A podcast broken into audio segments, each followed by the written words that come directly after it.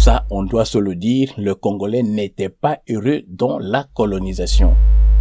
De geschiedenis heeft daar waarheden en die waarheden hebben hun rechten en die waarheden mogen ook gezien worden.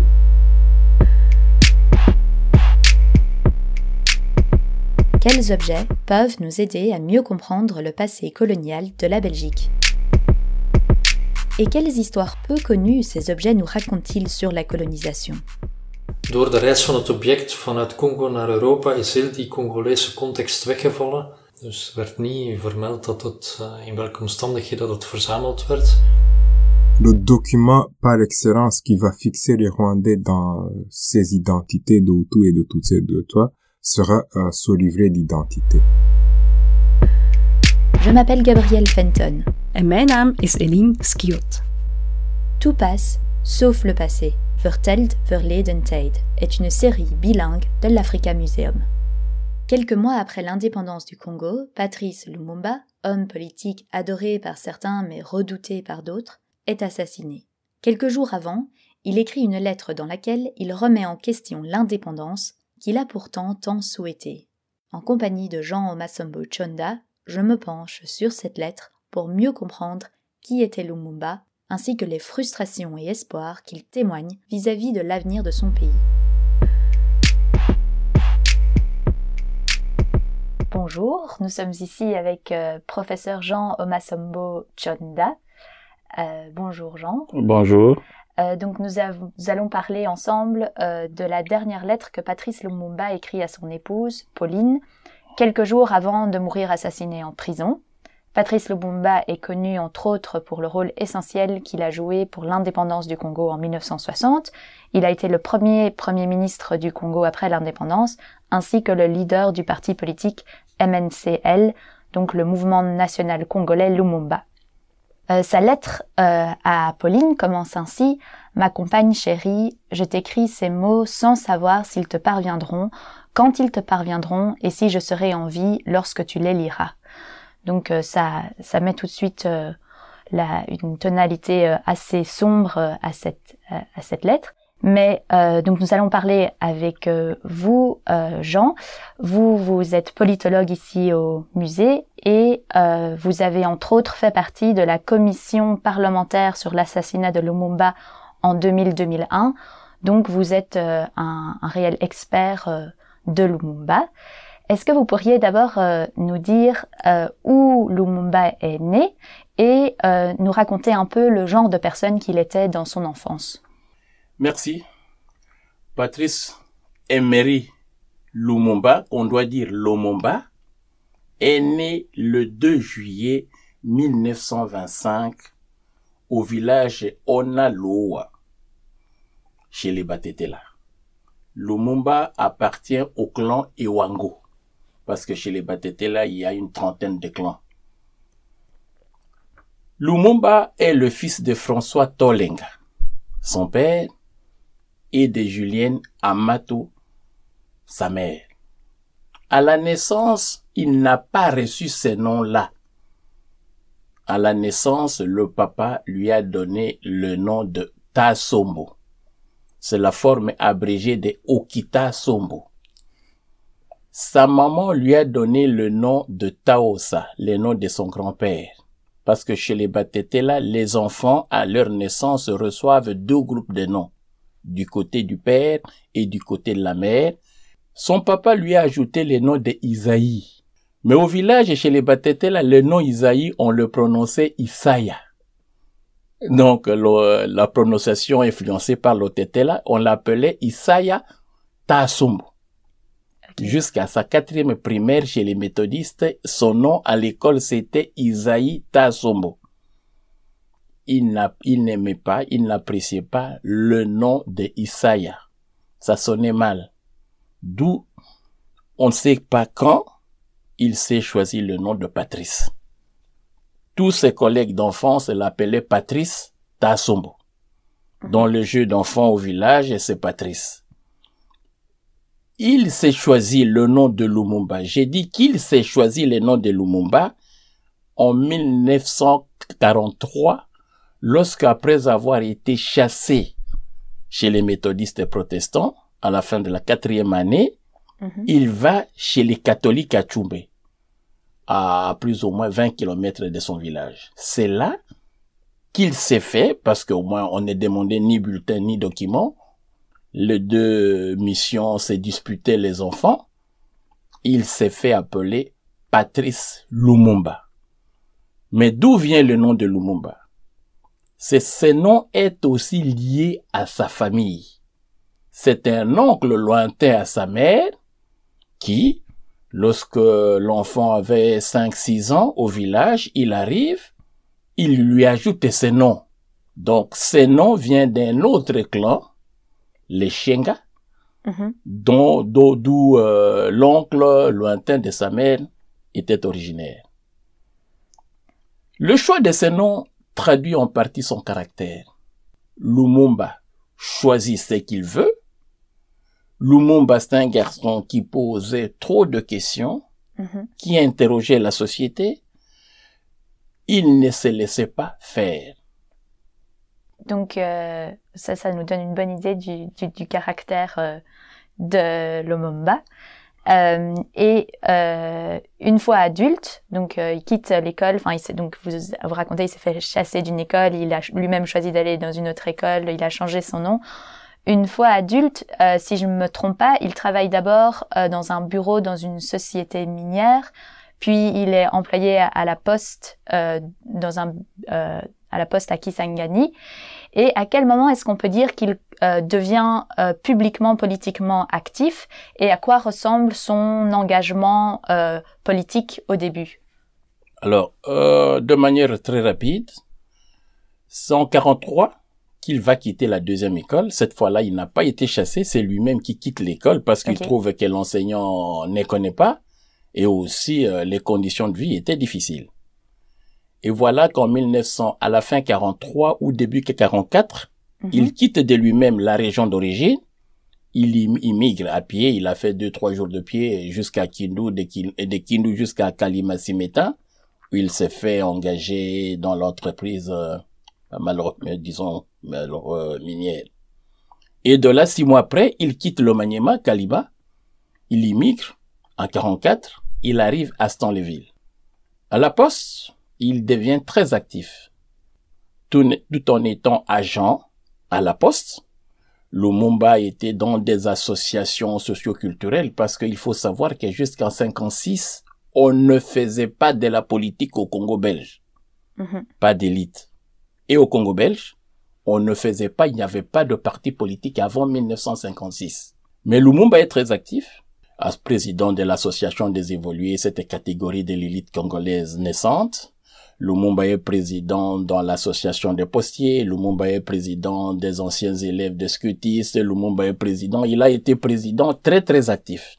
Mais on ne parle pas de, on ne parle pas de la politique, on ne faisait pas de la politique, même si cela le préparait à venir l'acteur actif Mhm. ou dominant qu'il va devenir. Et voilà qu'en 1955, il vient en Belgique pour ce qu'on appelait la visite d'études.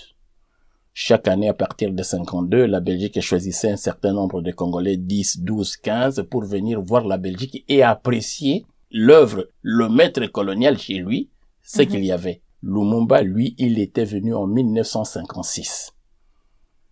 Il a, il a visité le musée royal parce que dans ses notes, il parle de l'éléphant en face du musée et autres là. Mhm. Et à son retour, il dit que j'ai vu beaucoup de bonnes choses, mais il n'a pas apprécié le tribalisme belge. Là, il dénonce, ne nous amenez pas votre tribalisme au Congo. Alors, à ce moment-là, Lumumba commence à inquiéter. Et c'est à, ce- et c'est à- en 56 que la sûreté coloniale ouvre la fiche Lumumba. On, va commencer à les suivre à partir de 56. 56 se retournant, il rentre, il est arrêté, accusé de détournement de 125 000 francs. Il est arrêté fin ju- juin Mhm. et il va rester en prison jusqu'au mois de septembre 57. Il devient actif. À la fin 56, il écrit un livre qui va être publié après sa mort. Congo, terre d'avenir, est menacé. Le tribalisme que le pouvoir colonial est en train d'installer au Congo. Le, le, disons, le mauvais traitement que, que- que- que les Belges font aux Congolais.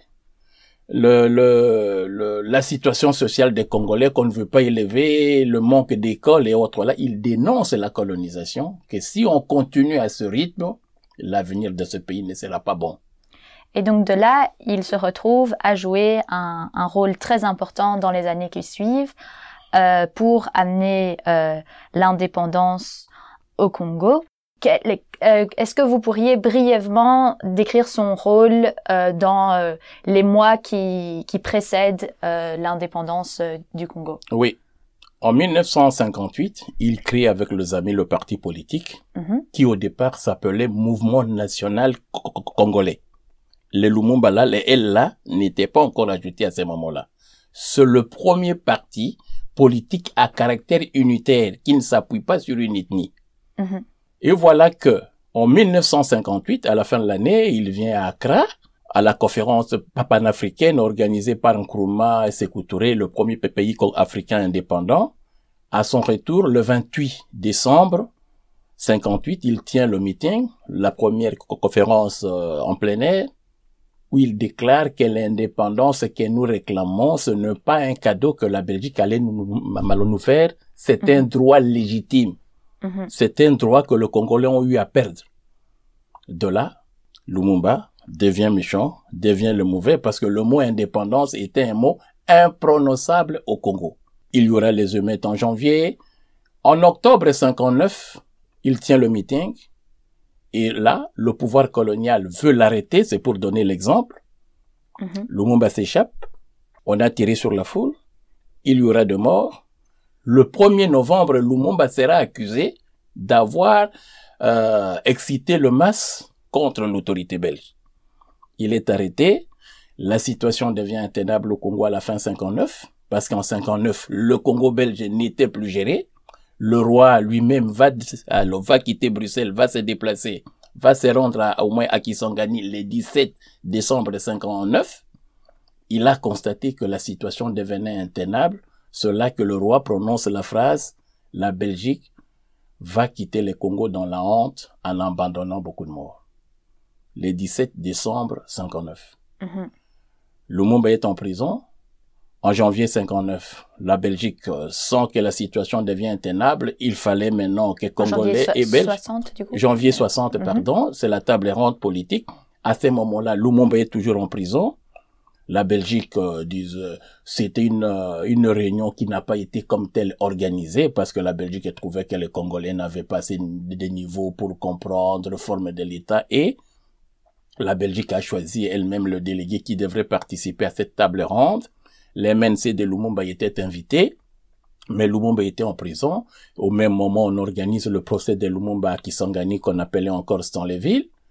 Et le 21, un jour après l'ouverture de la table ronde, Lumumba est condamné à six mois de prison à Kisangani. Mhm. Le 22, on le transfère au Katanga. Il ne voulait pas aller. C'est là qu'on le voit. Il est ligoté, torse nu, en culotte, euh, et sans souliers, sans quoi. On l'amène le 22 au Katanga. C'est pour l'amener à un endroit sûr. Sûr, c'est-à-dire là où il ne pouvait pas, alors il ne pourra pas bouger. Mais voilà que tout le monde exige sa libération. Finalement, on va l'amener, il arrive le 26, le 26 janvier Mhm. et à sa première pa- pa- participation à la table ronde le 27 janvier, c'est ces jours-là que la Belgique déclare à haute voix que le Congo va devenir indépendant dans cinq mois, c'est-à-dire le 30 juin 1960. Et C'est le jour de son entrée à la table ronde que la décision d'accorder l'indépendance au Congo a été confirmée, a été prise et confirmée, disons. Et donc, euh, le 30 juin 1960, c'est ça, l'indépendance euh, a lieu. Oui, Euh, et euh, cependant, quand on, enfin, quand on lit la lettre que euh, le Mamba écrit à Pauline, on sent qu'il est, euh, qu'il est en même temps très, enfin, qu'il est, qu'il est déçu en quelque sorte. Euh, il, il écrit, mais ce que nous voulions pour notre pays, son droit à une vie honorable, à une dignité sans tache, à une indépendance sans restriction, euh, le colonialisme belge et ses alliés occidentaux ne l'ont jamais voulu. Euh, donc ça, c'est ce qu'il écrit après, euh, après que cette indépendance est censé avoir eu lieu. Et donc, est-ce que vous pouvez expliquer qu'est-ce qu'est-ce que Lumumba veut dire par une indépendance sans restriction et en quoi est-ce que euh, cette indépendance sans restriction n'a pas lieu? Euh, en, en quelques mots, Oui. pendant la table ronde, lorsqu'on décide que le Congo sera indépendant le 30 juin, Lumumba est revenu pour dire qu'est-ce que vous entendez par indépendance. Côté belge, il était question que le Congo devenait un pays différent de la Belgique, avec de pouvoirs que, mais que la Belgique allait continuer à garder un certain nombre de pouvoirs, par exemple la défense, les affaires étrangères, les finances. Pour Lumumba, les mots indépendance veut dire que tout le pouvoir revienne aux Congolais. Mhm. D'ailleurs, le roi Baudouin aurait voulu rester le chef de l'État du Congo. Lumumba dira que le 30 juin, le Congo aura un chef d'État congolais comme la Belgique a un roi belge. Par indépendance, c'est-à-dire le noir autochtone devient le propriétaire et le chef de son pays. Point trait. C'est ce que Lumumba entend par indépendance. Ici, c'est le type de rapport entre blanc et noir qu'il conteste. Mhm. Le noir devient le maître de son pays par indépendance. Or, la Belgique ne va jamais considérer le Congo comme un État indépendant. Et d'ailleurs, le 4 juillet, quatre jours après la proclamation de l'indépendance, le chef de la force publique, le général Émile Jansin, se dira avant l'indépendance égale après l'indépendance. Lumumba, pour les Américains et les Belges, c'est un communiste. Il ne peut pas rester au pouvoir. Et donc, donc on sent un peu, euh, donc quand vous dites que le Momba, euh, ce qu'il ce qu'il veut changer, euh, c'est euh, donc la- ce rapport entre blanc et noir et le fait que les noirs doivent être propriétaires euh, de, de leur terre réellement. Et donc, est-ce que vous pouvez dire un peu plus euh, le rôle des idéologies raciales dans euh, le refus d'une d'une vraie indépendance euh, congolaise, d'une indépendance sur un réel pied euh, d'égalité? Ce qui a justifié la colonisation, c'est amener le noir à la civilisation. Le noir est sauvage et ne pas civilisé. Or, à travers la civilisation, le blanc a plus asservi qu'il n'a amené la civilisation. Il civilisait moins, il, il asservissait plus. Lumumba va finalement comprendre que le civilisé blanc n'est autre qu'un prétentieux, un escroc et un sadique. C'est un voleur. Il faut le chasser. Le noir a sa civilisation qui doit être respectée. C'est ça le fondement de la colonisation. Mhm. Et pour cela, pour Lumumba, il fallait que le blanc parte. Mhm. Le blanc n'est pas autant supérieur au noir. C'est un être humain comme le noir.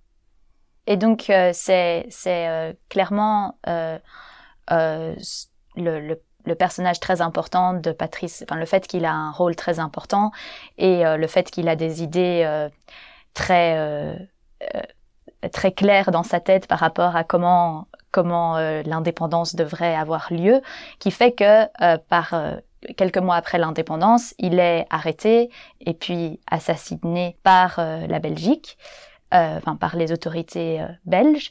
Et donc et donc enfin il écrit cette lettre et dans cette lettre on, on sent également et vous en avez déjà parlé de son engage on sent son engagement inconditionnel vis-à-vis de son pays. Par exemple, il dit ce n'est pas ma personne qui compte, c'est le Congo.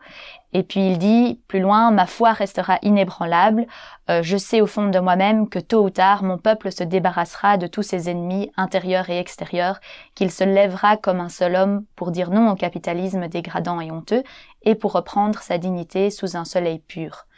Euh, Est-ce que vous pouvez dire un peu plus euh, de, cette, de, de cet engagement inconditionnel euh, de Lumumba vis-à-vis du Congo? On ne négocie pas la liberté pour Lumumba. Pour le Congo, Lumumba disait Je n'ai ni père ni mère, je n'appartiens à aucune ethnie.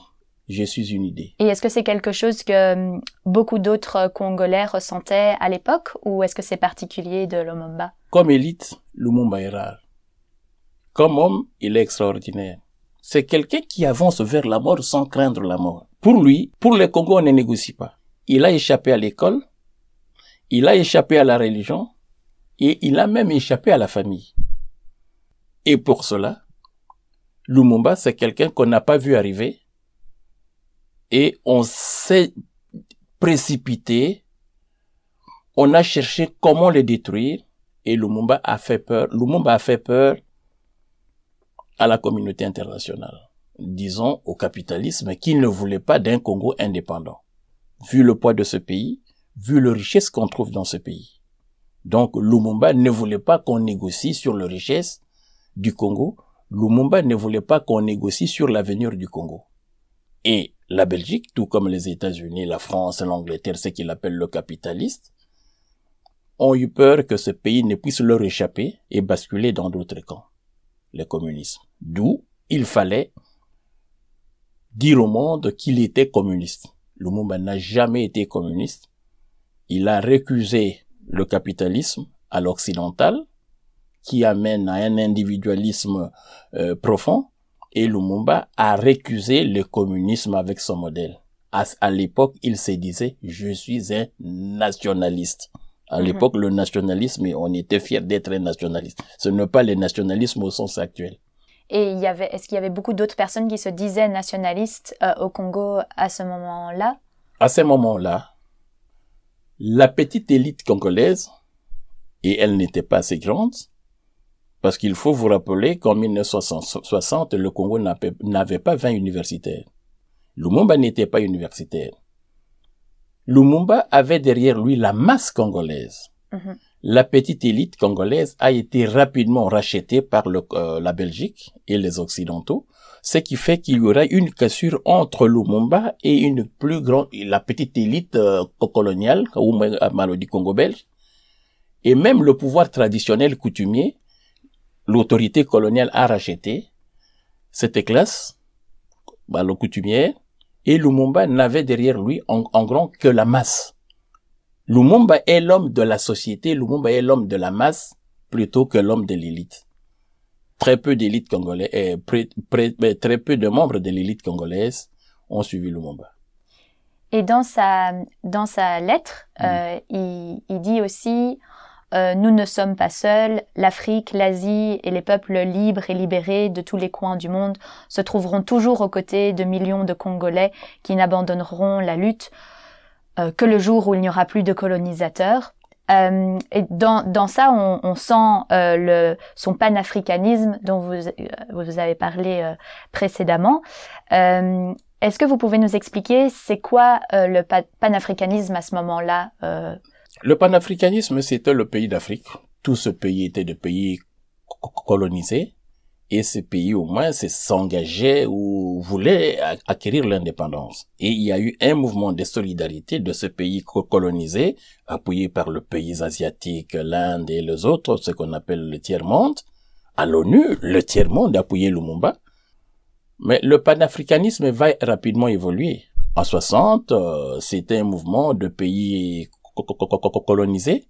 Mais en 63, l'Afrique va créer l'OUA, l'Organisation de l'Unité africaine, qui prend, qui reprend le panafricanisme. Aujourd'hui, c'est l'Union africaine, UA, UA. Il y a un président, il y a des institutions, le siège se trouve à Addis Abeba en Éthiopie.